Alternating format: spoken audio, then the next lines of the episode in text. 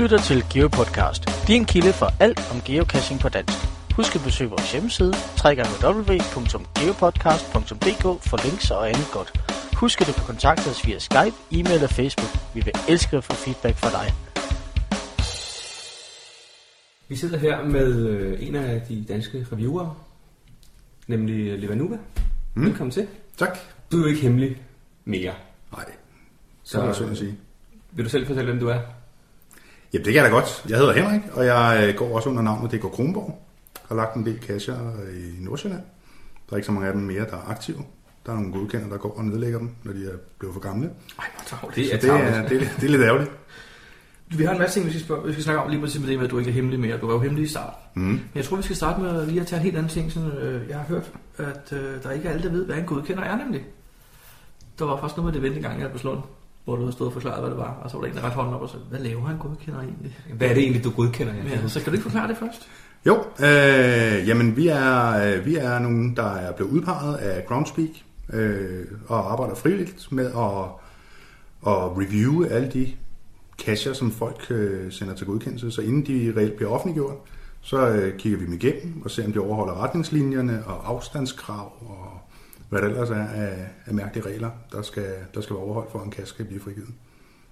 Vil det sige, at tage ud i naturen og rent fysisk ser på kassen også? Hver evig eneste gang. Nej, det gør vi selvfølgelig ikke, fordi så vil vi, øh, skulle jeg nok have, have noget mere tid og noget mere for, for at lave mit frivillige arbejde. Øh, så nej, det er faktisk det eneste, vi ikke gør. Så det er lidt sådan, de stoler på, at, at den ligger der, hvor folk har sagt, at den ligger for eksempel. Vi må formode, at når folk har bekræftet, at de er indforstået med de regler, der nogle gange er, og de overholder de regler, der er, der er udstukket, så, øh, så må vi jo stole på folk. Det er i hvert fald det, de, de kvitterer for. ja. Hvor længe har du været godkender?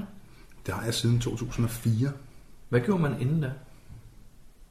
Der var, øh, der var faktisk en, en finde, som var, var godkender for stort set hele Norden. Mm-hmm. Hvornår startede du med geocaching? Det gjorde jeg i 2003 i september måned, og så var det august måned, jeg fandt min første kasse i 2003. Hvordan, øh, hvordan hørte du egentlig om geocaching? Jeg så en artikel, hvor øh, Lars Lautrup øh, fortalte lidt om, hvad det var. Øh, Det var meget nyt og meget spændende. Mm. Og øh, så var jeg med i en eventyrklub, som består af, af otte forholdsvis unge fyre, som mig selv, som er ude at lave alle mulige forskellige nye og hemmelige ting. Mm-hmm. Og det passer lige med, at jeg havde et arrangement med eventyrklubben, og så planlagde jeg, at vi skulle ud og, og prøve at lave noget geocaching. Så det var jo forsøge at, at støve nogle GPS'er op, for det var ikke lige Gud og hvermand, der havde sådan nogen på det tidspunkt. Nej. Øhm, og så farede vi øh, ellers Sjælland tynd for at finde, jeg tror vi nåede at finde syv, syv cacher i løbet af, af en eftermiddag.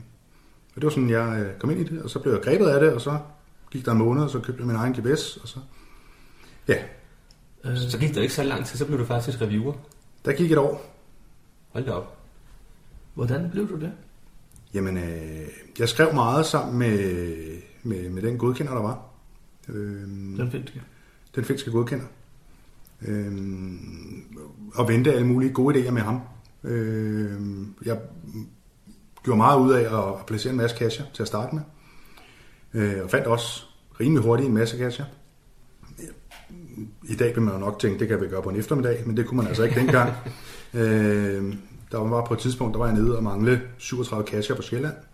Så havde jeg alle cacher. Hold da. Øh, det kan man ikke rigtig gøre mere. Øh, Så har man travlt. så har man rigtig travlt. øhm, men der havde jeg en masse gode idéer. Blandt andet, øh, måske er der nogen, der kan huske de mormysterier, der har været i Rodeskov og Gribskov. Ja. Øh, det var faktisk nogen, som er, er, er fundet i, i samarbejde med, med den godkender, der var på det tidspunkt, øh, som satte mig i forbindelse med en amerikaner, som, øh, som jeg så fik de her mormysterier fra, som jeg selv skrev videre på og, og udarbejdede. Øh, og øh, så snakkede jeg en del med, med, med den godkender, og så da han syntes, at nu havde han nok at lave, så, øh, ja, så spurgte han mig, om, om det var noget, jeg havde lyst til. Så du blev, du blev sådan udpeget inden for jeres egne rækker på en eller anden måde? Altså, Ja. godkenderne valgte den nye. Ja, Er det også sådan, det er gået lige siden herhjemme? ja, For I er jo tre nu i Danmark, ikke? præcis. Du hedder Livanuva, de to andre hedder Tora Ignica og Tora Takanuva. Hvem er det der i virkeligheden? Det er jo et rigtig godt spørgsmål, og jeg er rigtig glad for, at du stiller det spørgsmål, og jeg har fået det spørgsmål rigtig mange gange. Øh, men, men det er jo sådan set bare op til folk. Øh, vi kan jo kalde det en mystery cache eller noget andet, og så må man jo se, at man kan løse det mysterie. De har valgt at være hemmelige. Ja. Øh, det var du også i starten, men det er du så ikke mere. Ja. Hvad, kan du mærke nogen forskel? Er det, er det blevet, er det, er det, var det en fordel, at du var hemmelig? Det var en stor fordel. Øh, fordelen er, at når man er hemmelig, specielt når man sidder som godkender, det er lettere at skille tingene ad, både for en selv, men også for, øh, for de modtagere, der er i den anden ende. Øh, det er lettere at, øh, at have en, en debat eller en diskussion omkring en cache, eller omkring et regelsæt, med en person, som reelt anonym. Så hvis, hvis en person sender en, en kasse godkendelse, og man siger, at den her den går ikke, og øh, personen ikke er enig med en, jamen så, øh, så er det fint nok, at de er uenige med Livanuva, øh, og, og kan se sig sur på Livanuva, men dagen efter kan vi være ude og geocache sammen, og de aner ikke, hvem jeg er. Så på den måde, der er det, der er det en, en, en stor fordel. Har du haft nogle uheldige oplevelser, siden du... Altså, jeg mener, nu, nu var du kendt, ikke jeg ville sige, men nu hvor du ikke er hemmelig mere, altså har du haft uheldige oplevelser siden? Er, er folk kontaktet dig privat og sagt, synes du alkohol? Nej, det er der ikke. Okay. Det er nok også fordi, at nu er jeg ikke så aktiv mere selv som, som aktiv geocacher. Øh, hvor hvis, hvis en, en godkender også er en aktiv, aktiv geocacher, så kan der måske være nogen, der synes, at man, man udnytter sin position, eller man favoriserer andre frem for, for nogen, osv. osv., osv. Nu er jeg sådan rimelig anonym også som almindelig geocacher efterhånden, og mine cacher er efterhånden ved at være døde, mere eller mindre alle sammen. Så, øh, så, så, så det har jeg ikke mere, men jeg kan forestille mig, at der er nogle af de andre, der vil have nogle, nogle udfordringer, eller kunne have nogle udfordringer. Hvordan kan det være, at du ikke er så aktiv med almindelig caching mere? Det er simpelthen tiden, der ikke tillader det. Men du er ikke træt af det? Geocaching. Nej, nej, nej. Jeg synes jo stadigvæk, at det er, det er super spændende, og når vi er på ferie, eller er, er nogle steder, hvor, hvor tiden tillader det, jamen så, øh, så ryger computeren og GPS'en og iPhone'en og hvad der ellers er mærkelige ting, så jeg ryger også frem. Okay. Så, øh, men, men, men det er ikke sådan, at jeg laver deciderede ture kun med henblik på, på geocaching. Hvordan kan det være, at du ikke er, øh, er hemmelig mere? Mest på grund af, til at starte med, så dummer man sig nogle gange. Det kommer man jo til. Så jeg er jo kommet til at logge cacher i forskellige navne og så videre. Og så, ja, så er der flere og flere af, de gamle, som, som begyndte at finde ud af, hvem jeg var og så videre. Og, og så synes jeg, nu havde jeg efterhånden været, været godkendt så længe.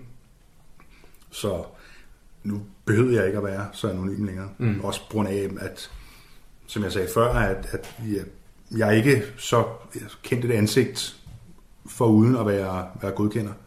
Så jeg ikke øh, har problem med, at, at nogen tror, at jeg favoriserer andre. Eller mig selv. Meget tid brugte du dengang, da du startede som godkender, på at være, ja, på, på, på at være godkender? Jamen, da jeg startede med at være godkender, der havde jeg jo en del større geografisk område, end jeg har i dag. Der havde jeg jo både Norge og øh, Svalbard, som, som gik for sig selv, og jeg havde en, en del af Baltikum, og jeg havde Grønland, Færøerne og Island. Så, øh, så der var jo lidt at holde styr på. Der kom i Norge, der kom nok to-tre kasser om ugen. I Danmark kom der måske fem kasser om ugen. En stor dag var, hvis der kom to på en dag. Så, øh, så, så det var ikke, fordi vi, vi var overbebyrdet med arbejde. Øh, vi havde så heller ikke de samme redskaber, som vi har i dag. Så der var en, en del mere arbejde med at, med at få godkendt bare en enkelt kasse. Men øh, det var til at overskue. Og så kom der vel mere og mere arbejde siden, at I valgte at blive, eller du valgte at få en ekstra. Ja, til at starte med, så øh, kort tid efter jeg startede som godkender, så kom der så en, der, der fik ansvaret for Baltikum. Så tror jeg, jeg havde været godkender i tre år. Så fik jeg en, en hjælper i Norge, som overtog alt, hvad der havde med Norge og Svalbard at gøre.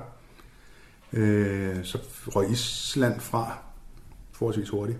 Øh, så øh, og tilbage så sad jeg med Danmark og øh, Grønland og Færøerne. Og det er ligesom det, det er dem, der hænger ved nu. Og så har vi så fået, jeg hvad, hvornår kom den danske øh, nummer to kom i 9, tror jeg. Kan det passe? Det er 3-4 år siden, tror jeg. Ja, det skal nok Det er det nok det omkring. Ja. Ja, og så fik vi så øh, en ekstra på her for, for lidt over et års tid siden.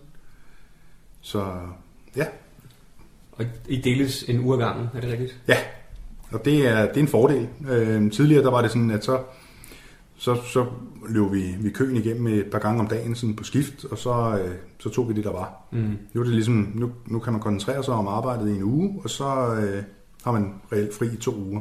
Selvfølgelig er der øh, ugen efter, man har haft vagten, jamen så, øh, så er der altid nogle mails eller noget opfølgning på nogle ting og sager, man, man lige skal, skal tage sig af. Men reelt så kan du koble fra i de to uger. Hvor stor er den her godkendelseskø? Sådan? Hvor mange, hvor mange øh, kommer der i køen i løbet af sådan et døgn? Og det, det afhænger utrolig meget af vejret. Det er meget sjovt. Det Okay. afhænger utrolig meget af vejret og ferier. Henover, henover vinteren, når det begynder at blive rigtig koldt og rigtig modbydeligt, og der, lige snart sneen falder, Mm. så er der faktisk ikke rigtig nogen, der ligger cashen. Så skal sneen have ligget et stykke tid, så begynder cashen at komme igen. Okay. Øh, men hvis der har været rigtig dårligt vejr en weekend, så kommer der ikke særlig mange.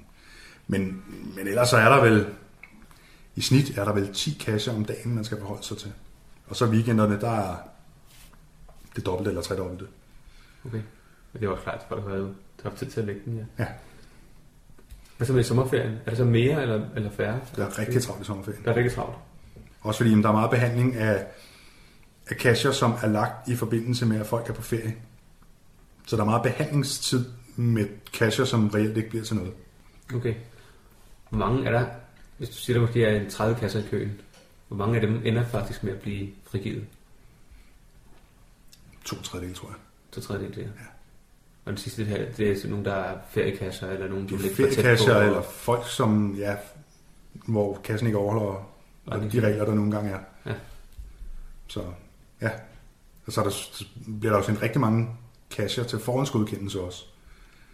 Så jeg vil skyde på, at to tredjedel af de kasser, der bliver sendt i køen, er til forhåndsgodkendelse med henblik på, at de skal frigives senere. Okay. Ligger de så i en kø for sig selv i jeres system? Eller reelt ligger de i samme kø, men vi kan sætte filter ned over køen, så vi ikke ser dem. Okay. Og det gør det noget nemmere, så det ikke... Ja, ellers så vil det være helt uoverskueligt. Det er det. Jeg tror, vi har... Ah, jeg ved... Vi har i hvert fald altid omkring 150 kasser liggende på hold. Forhåndsgodkendte kasser. Forhåndsgodkendte kasser. Og så lige op til et stort event, så, øh, Så der godt ligge rigtig mange. på så løber det rigtig stærkt. Men I har også mulighed for at sætte dem på hvad er sådan noget, tids...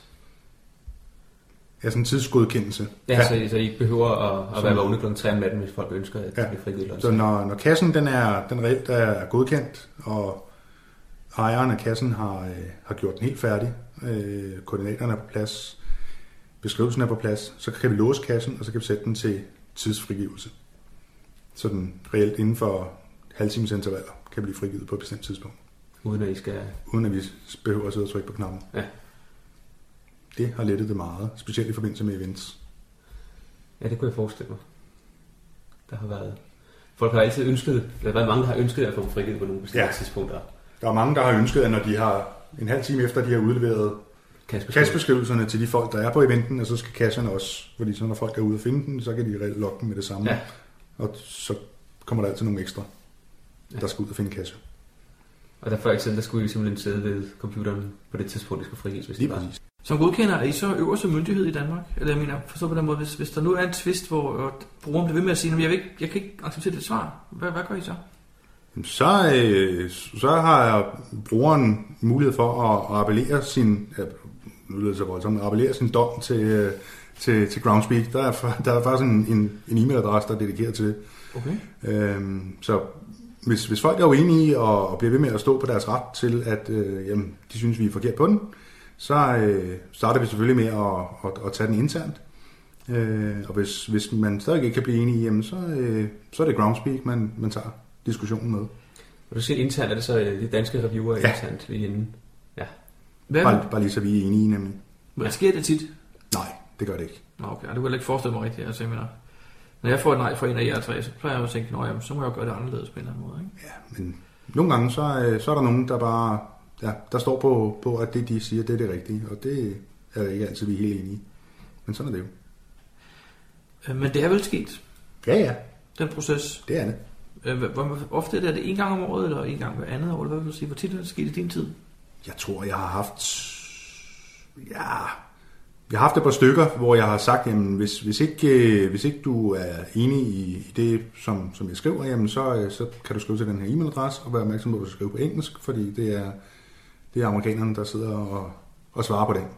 Og, og det har folk som regel forståelse for, men så har vi også haft, vi har haft nogen, hvor folk har været ubehagelige og så videre, og ikke umiddelbart taler i en tone, som, som er en dialog værdig, og så, øh, ja, så må vi jo sende diskussionen videre. Og, og det ender som regel med, at vi oversætter de danske mails, som er fløjet frem og tilbage, og så øh, sidder der nogen i Groundspeak, som tager sig kærligt af dem. Og jeg har set i hvert fald en gang, at de er... De kan godt være tilpas hårde. Altså hvis der er noget, der er helt uacceptabelt, så bliver folk jo bare smidt ud. Så er bare forholder de sig rimeligt til, til de regler, der nogle gange er, og, øh, og det mindste, man kan gøre, det er at tale pænt til hinanden.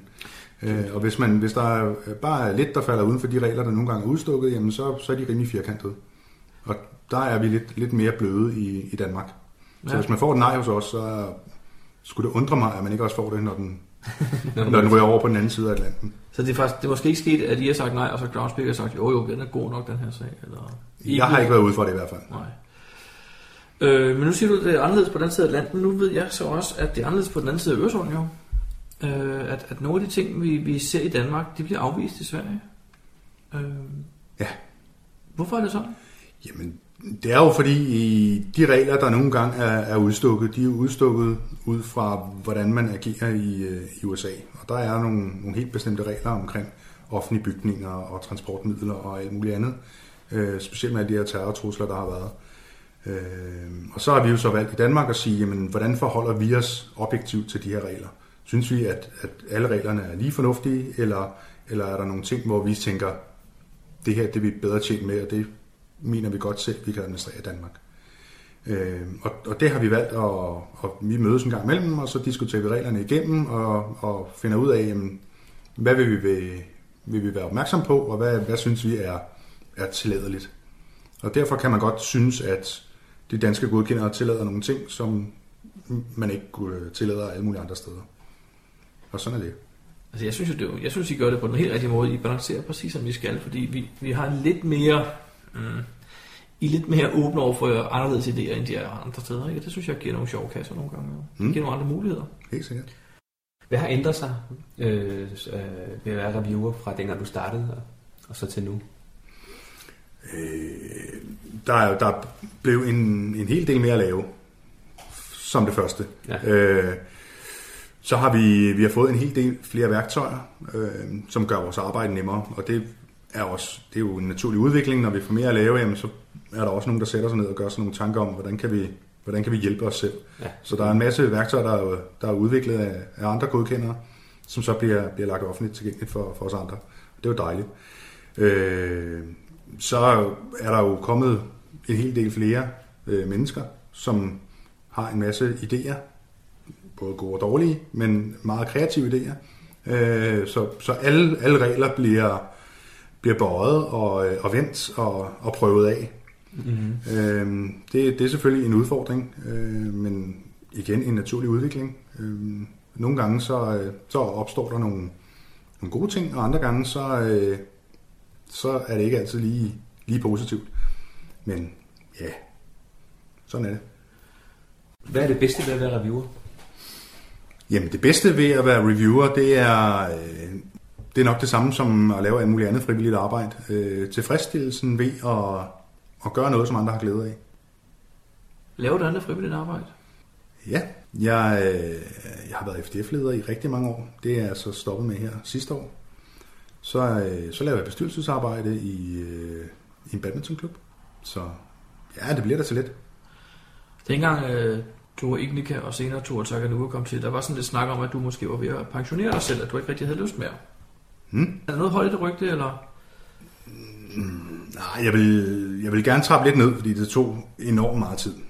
Øh, specielt når man, når man sidder med det alene, så var det rigtig rart at få, øh, få en ekstra hjælper på. Øh, men, men bare det, at man, man nu har muligheden for at, at trække stikket ud øh, en, en uge eller to øh, af gangen, det betyder rigtig meget. Øh, ellers så kan man godt køre lidt sur i det. Der er meget arbejde forbundet med det. Hvad er det værste ved at være reviewer? Det værste ved at være reviewer, det er, øh, hvis man har en eller anden diskussion med folk, og folk bliver personlige. Hvis folk ikke kan snakke ordentligt, eller behandle en ordentligt. Jeg siger ikke, at folk skal have respekt for det, jeg laver, men det mindste, man kan gøre, det er at snakke ordentligt til folk. Så hvis folk, når de ikke lige får, får deres ønske opfyldt, skriver tilbage i en ubehagelig tone, så, så synes det, det, så er det ikke så sjovt. Øh, nu har jeg været her så længe, så nu praller det af, men, men jeg kan ikke se, hvad folk får ud af at, at ikke snakke ordentligt til folk. Nybegyndere, Hmm? de laver vel øh, en masse fejl, når de, når de indsætter kasser. Ja da. Hvad er, hvad er, det, hvad er den, den, den fejl, du ser oftest? Jamen, som oftest, når, når man ser en, en ny øh, geocacher, øh, jeg vil skyde på, at i sommerhalvåret, der er 10% af alle nye cacher, de bliver, de bliver lagt af tyskere, som skal lægge deres første cache. Og det første, de får at vide, jamen du bor for langt væk, til du kan få lov til at oprette en cache Ja. i Danmark. Du skal minimum kunne besøge den to gange om året for at kunne vedligeholde den. Og så hører vi ikke mere til dem. Okay. Nu er der kommet en masse, masse ting, som, som gør, at i forbindelse med, at man opretter sin kasse og opretter sin profil, så er der nogle felter, man skal udfylde.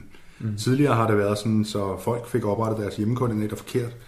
De fik ikke sat slutkoordinater på multicacher og mystery cacher. De fik ikke lavet kastbeskrivelser. De fik placeret deres koordinater helt ude i skoven. Det er jo måske en meget god idé, men nogle gange helt ude i vandet. Ja. Øhm, så, så det er, det er meget forskelligt. Altså til at starte med, da der ikke var så stor kontrol med det, jamen, der var måske tilbageløb syv gange på, på en cache, før en, øh, før en den blev frigivet. Så hvis, hvis ikke folk har fundet så mange cacher, inden de lægger deres første cache, så er der større tilbøjelighed til, at der er, der er flere ting, der skal laves om med dem i hvert fald. Ja. Siden du startede, er der en stor udvikling inden for geocaching. Mm. Der er jo kommet powertrails til, og challenges, og, og så kommer der de her andre challenges, som er forsvundet igen. Men hvad, hvad synes du om alt den ting, der er sket med udviklingen? Altså, det er jo en naturlig udvikling, at der, øh, at der bliver prøvet grænser af, og der, ud, af, ud af, folks kreativitet, så bliver der lavet nogle nye kasttyper. Øh, og og det er, jo, det er jo forståeligt nok. Øh, man kan så have sin, sin tvivl om, hvor meget af det man, man synes om, og det er, jo, det er jo heldigvis en smagssag. Da jeg startede geocaching, der var jo både det, der hed virtuelle cacher og lokationsløse cacher. Øh, de eksisterer heller ikke mere, øh, hvor ligesom folk, eller typerne får lov til at, ligesom at prøve, prøve sig af øh, i en periode, og nogle gange så udvikler det sig i en, i en god retning, og andre gange i en, i en uheldig retning. Øh, ja, så har jeg sagt lidt uden at sige for meget. okay. Er det ikke svært at holde din personlige mening og din Levanova-mening adskilt? Mm, nej, det er, ikke, det er ikke svært at holde dem adskilt. Altså, jeg, jeg kan jo sagtens have min mening, men den skal jo så ikke helst komme til udtryk, og det er heller ikke altid, den gør det. Øh, jeg forholder mig til reglerne, øh, og det er det, jeg godkender en cache ud fra. Men jeg har godkendt rigtig mange cacher, hvor jeg tænker, det der, det er ikke noget, jeg gider løbe efter i hvert fald. Ja. Nu ved jeg, at der senere i år øh, i, huske, var det i Tyskland eller i Prag, i forbindelse med et mega-event har de annonceret, at de vil publicere 2013 nye kasser på en gang. Mm. Det skulle så være rekord flest publicerede kasser i et land på en dag. Hvad synes du om sådan noget? Det lyder da som en sjov happening. Hvis cacherne har deres berettigelse, så synes jeg, det er fint. Hvad nu, så kommer Powertrail i Danmark med 2.000 kasser? Hvad vil, du synes, hvad vil du synes om det? Ja, nu bryder jeg mig ikke så frygtelig meget om powertrails, så øh, jeg vil da nok lige kigge den lidt efter i sømne. Okay. Og så spørge ejeren, om de mener det. Kan det også være rimelig svært at finde 2013 tomme pladser til at lave en powertrail, Jo, jo. kan jeg forestille mig. Hvor mange godkender er I i alt, ved du det? Altså sådan på, land, på verdensplan og bare i Europa? Og... Og det kan jeg faktisk ikke huske. Jeg tror, det Jeg mener, da jeg startede, der var vi omkring 50, og jeg tror, vi nærmer os et tal, der hedder 500, uden at jeg vil hænges op på det. På verdensplan? Ja. Hold, Det er også en chat. Det er også vokset eksplosivt. Altså nu, nu, jeg opdagede jo af bagvej, at I har sådan et årligt øh, godkender arrangement. Ja. Øh, og det var vist øh, på New Zealand sidste år, ikke? Jo. Var du med der? Nej, jeg har ikke været med til nogen af dem. Øhm, der var faktisk for et par år siden, var det i Tyskland. Og der ville jeg rigtig gerne have været nede, men det faldt lige sammen med noget ferie. Ja, i den anden retning, nå, øh, desværre. Øh, så det, det gik ikke. Men øh, nu prøver vi jo så at starte op på, på en nordisk godkenderkonference. Ja. Øh, så vi gør det lidt, lidt mindre målestok. Øh, vi ved, der er andre, andre steder, de har gjort det. Øh, blandt andet i, i Tyskland og i, og i England. Der er de også lidt flere godkendere, så der, øh, der har de også lavet noget, noget konference, hvor vi snakker reglerne igennem, øh, finder ud af, jamen, hvad er det, der rører sig for inden for, for geocaching. Hvad skal vi være opmærksom på? Hvordan kan vi hjælpe hinanden? Og den der nordiske konference, det er jo i Danmark. Det er det. Og du har lavet et event i den forbindelse. Det har jeg også. Meet the Lackeys. Yes. Det bliver spændende. Det håber vi også, det bliver. Jeg regner med at møde op og stå med et kamera til billeder samtlige, der går ind. Og så vil jeg identificere, hvem de forskellige godkendere er. Jamen, nu er der jo ikke nogen, der render rundt med et skilt om, de er godkendte jo. Jeg er ikke nysgerrig overhovedet. Jeg. Hvor mange øh, godkendere er der med til den konference? Har I en idé om, hvor mange der kommer? Vi bliver 20-25 stykker. Fra de nordiske lande? Eller Ja, plus to fra Groundspeak. Ja. det der event, der hedder Meet the Lackeys. Hvad er definitionen på en lackey? Det har vi ligesom øh, diskuteret lidt en gang med dem. Ja, men det er en, en lackey, det er jo reelt en lakaj, og det, det er jo mere eller mindre det, vi er. Øh, nogle gange så går vi under, at vi hedder volunteers, for, for, fordi vi er frivillige. Mm. Andre gange så er vi jo lakajer, fordi vi, vi løber andres ærner. Øh, så ja, Så I er også nogle af dem, som man kalder la- lackeys? Ja. Okay. Når du selv går ud og geocacher, hvad, hvad går du så efter? i og med at jeg gør det så lidt, som jeg reelt gør, så går jeg efter traditionelle cacher. Jeg har aldrig været den store mystery-løser, det er nok fordi det er for dumt til. Øh, men jeg går efter de cacher, hvor jeg reelt kan få noget historie, hvor der er en ordentlig beskrivelse, øh, og hvor der er noget specielt at se. Så øh, Går du efter favoritpoint? nej. Hvorfor ikke? Øh, nok fordi jeg, jeg geocacher så lidt, så jeg tager reelt de cacher, der er i det område, hvor jeg er. Mm. Hvor jeg lige læser beskrivelsen igennem, og så ser jeg, er det noget, der er værd at gå efter. Og nogle gange så tager jeg alt, hvad der ligger i, i det lille område, eller andre gange så udvælger jeg reelt det, som jeg gerne vil gå efter. Der er ikke nødvendigvis favoritpoint, så det vil ikke sige, at jeg går efter favoritpointene. Nej, okay. Hvad er den bedste cache, du selv har fundet? Den bedste cache, jeg har fundet, det tror jeg, det er Sabotage-mysteriet op i Silkeborg. Op i Silkeborg Bad. Okay. Er det en mystery, som du siger? Ja. Okay. Den kender jeg så ikke. Nej, det gør jeg ikke. Nu har vi næsten lige været i Silkeborg. Ja, faktisk. Det er, hvad er det? Det er nok seks år siden, jeg har fundet den, tror jeg. Det går godt, den ikke er der med. Ja. Okay. Sabotage Bad, tror jeg, den hedder. Sabotagebad. Det siger mig overhovedet ingenting. Men nu er det også langt væk fra mit nærområde, så... Den synes jeg var god. Hvad hvad er der specielt ved den? Jamen, der var en masse historier omkring krigen og omkring øh, hele, hele området op, hvordan tyskerne havde været i de her bunker, og man skulle, der var historien omkring, hvordan du skulle ind og infiltrere de her tyskere ned i bunkerne og skaffe informationer, okay. øh, og så videre. Så man skal også selv ned i bunkerne og finde nogle ting, Du der var skulle selv ned i bunkerne og rende rundt i vand til knæene, og Det lyder fedt. Det lyder lidt ligesom, øh, hvad var det, vi- den fandt vi også, hvor vi skulle ned i en masse bunker. Uh, World, uh, Hunt for World War II Gold Treasure. Ja, sådan der. Der var man også nede i... Øh... Det sidste synes jeg, der var lige et par bunkers for meget. Det sidste var det sådan lidt, okay, nu har vi ligesom været i nok bunkers. Men der skal man også ned i en masse bunkers. Ja. Men, øh, men den der, den var ikke specielt lang, men der var, der var en masse god historie med også. Ja. Hvis nu du var en ting, du kunne få lov at lave om inden for geocaching, hvad skulle det så være? hvis der var en ting, jeg kunne få lov til at lave om, så ville jeg enten få lavet nogle strammere regler omkring challenge cacher, eller så ville jeg afskaffe dem. Okay, du kan ikke lide challenges? Nej. Hvordan kan det være? Jeg synes, det er en mærkelig måde at sætte regler op for at få lov til at få en oplevelse med at finde cache. Jeg ser, da jeg startede med geocaching, der var geocaching-sporten lavet for at give modtageren en oplevelse. Kom ud og se nogle steder, som man normalt ikke ville komme. Øh, eventuelt møde nogle mennesker, som man ikke ville møde. Men, men det der med, at man lagde nogle kasser ud i sit nærområde, med henblik på at fortælle en historie omkring det her nærområde og vise nogle ting, der ser frem. Eller en sjov træ, hvor der er, en historie med en eller anden, der har skrevet i bakken for, for 50 år siden eller 100 år siden. Så nogle ting synes jeg er super, super spændende.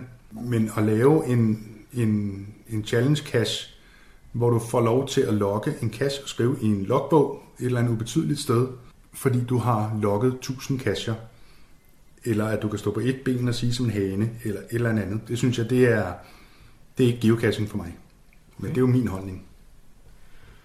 Jeg forstår, hvad du mener. Øh, jeg, jeg, kan faktisk, jeg kan bare godt lide nogle af dem. Jeg synes, nogle af dem er lidt langt ude, men jeg kan faktisk godt lide dem, der får folk ud af geocache, fordi nu her i vinterhalvåret for eksempel, så jeg er ikke vild med at komme ud i kulden. Vel? Men hvis nu jeg ved, der er en chance, der hedder, hvis du har fundet 40 kasser i januar, så må du logge den her. Så kunne det da godt være, at det fik mig ud lidt mere.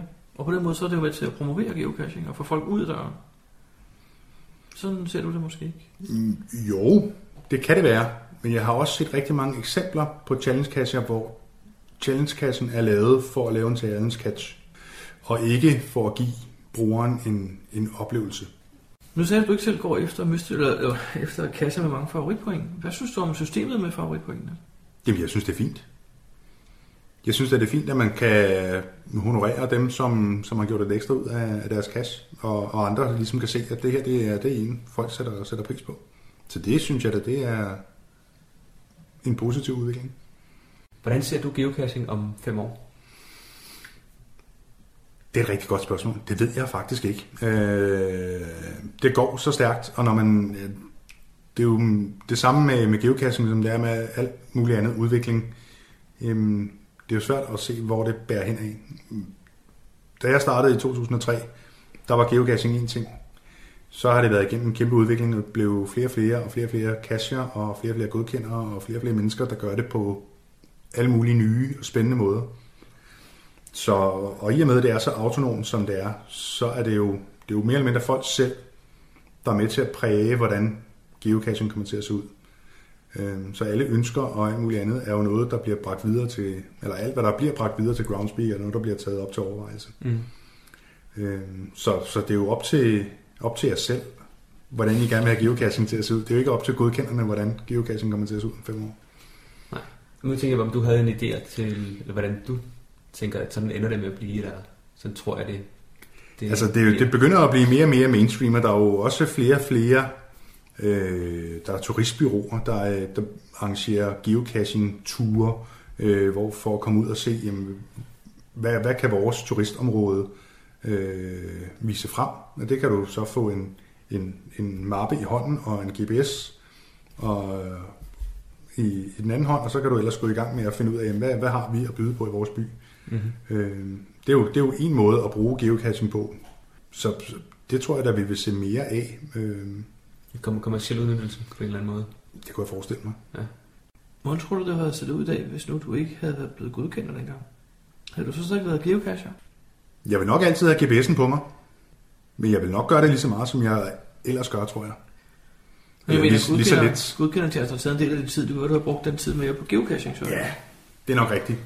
Men spørgsmålet er, om jeg så vil have den samme kontakt, som, som jeg har nu. Mm-hmm. Nu har jeg jo trods alt kontakten både til, til menneskerne og til, til miljøet. Og det ved jeg ikke. Jo. Jeg har jo lært rigtig mange mennesker at kende, øh, inden jeg, jeg selv begyndte at være godkender, øh, hvor vi lavede noget geofodbold og nogle andre ting og sager. Der var, der var vi ikke så mange mennesker på, på Sjælland, så man, man kendte jo mere eller mindre alle de aktive geocacher, der var, og der er der en del af dem, man stadigvæk løber på. Men jeg tænker også, det må da have været svært, dengang I var så få, at du så blev godkendt og var hemmelig. Der må der have været nogle gigantiske konspirationsteorier rundt omkring. Altså folk har troet, at det var den ene og den anden. Og Jamen, det tror jeg da også. Det, det da tror jeg også. Gik du ikke og hygge dig dengang? Med Jo, det? jo, jo, jo. Jeg havde hygget mig meget. Jo, jo, selvfølgelig gør man det. altså, Det gør man da, og det ved jeg da også, at de, de to andre godkender det. De hygger sig da også med, at, at folk går og gætter på, hvem de er, og når de er til events, jamen, så hører man jo også ting og sager. Og det synes jeg jo også var sjovt, dengang jeg stadigvæk var hemmelig, at når man var til events, så gik folk jo og, og skulede. Der var en event, hvor Levanua var tilmeldt, øh, men folk ikke rigtig vidste, hvem Levanua var, men de vidste, at Levanua var der. Det var ret sjovt. Jamen, jeg synes, I gør en rigtig god indsats, det vil jeg skulle sige. Og jeg vil godt have at sige tak til dig. Jeg synes, det er fantastisk, det du Jamen selv tak. Vi gør det jo, fordi vi synes, det er sjovt, og vi gerne vil hjælpe jer. Og jeg vil også sige tak, fordi du gad at komme her til vores interview. Velkommen. Det var informativt i hvert fald. Spændende. Mm. Øh, må vi, øh, hvis nu vores lytter har nogle spørgsmål, må de så sende dem til os, og så kan vi e-mail dem med nogle enkelte spørgsmål bagefter. Selvfølgelig. Det kunne være, der var et eller andet, vi ikke havde taget op. Absolut. Så må folk bare sende os en mail, eller en lydfil måske. Ja. Eller ringe til vores telefonsvarer. Ja, send en mail, så laver vi en tur. Lige præcis. Sådan. Jamen tak for det, Henrik. Selv tak.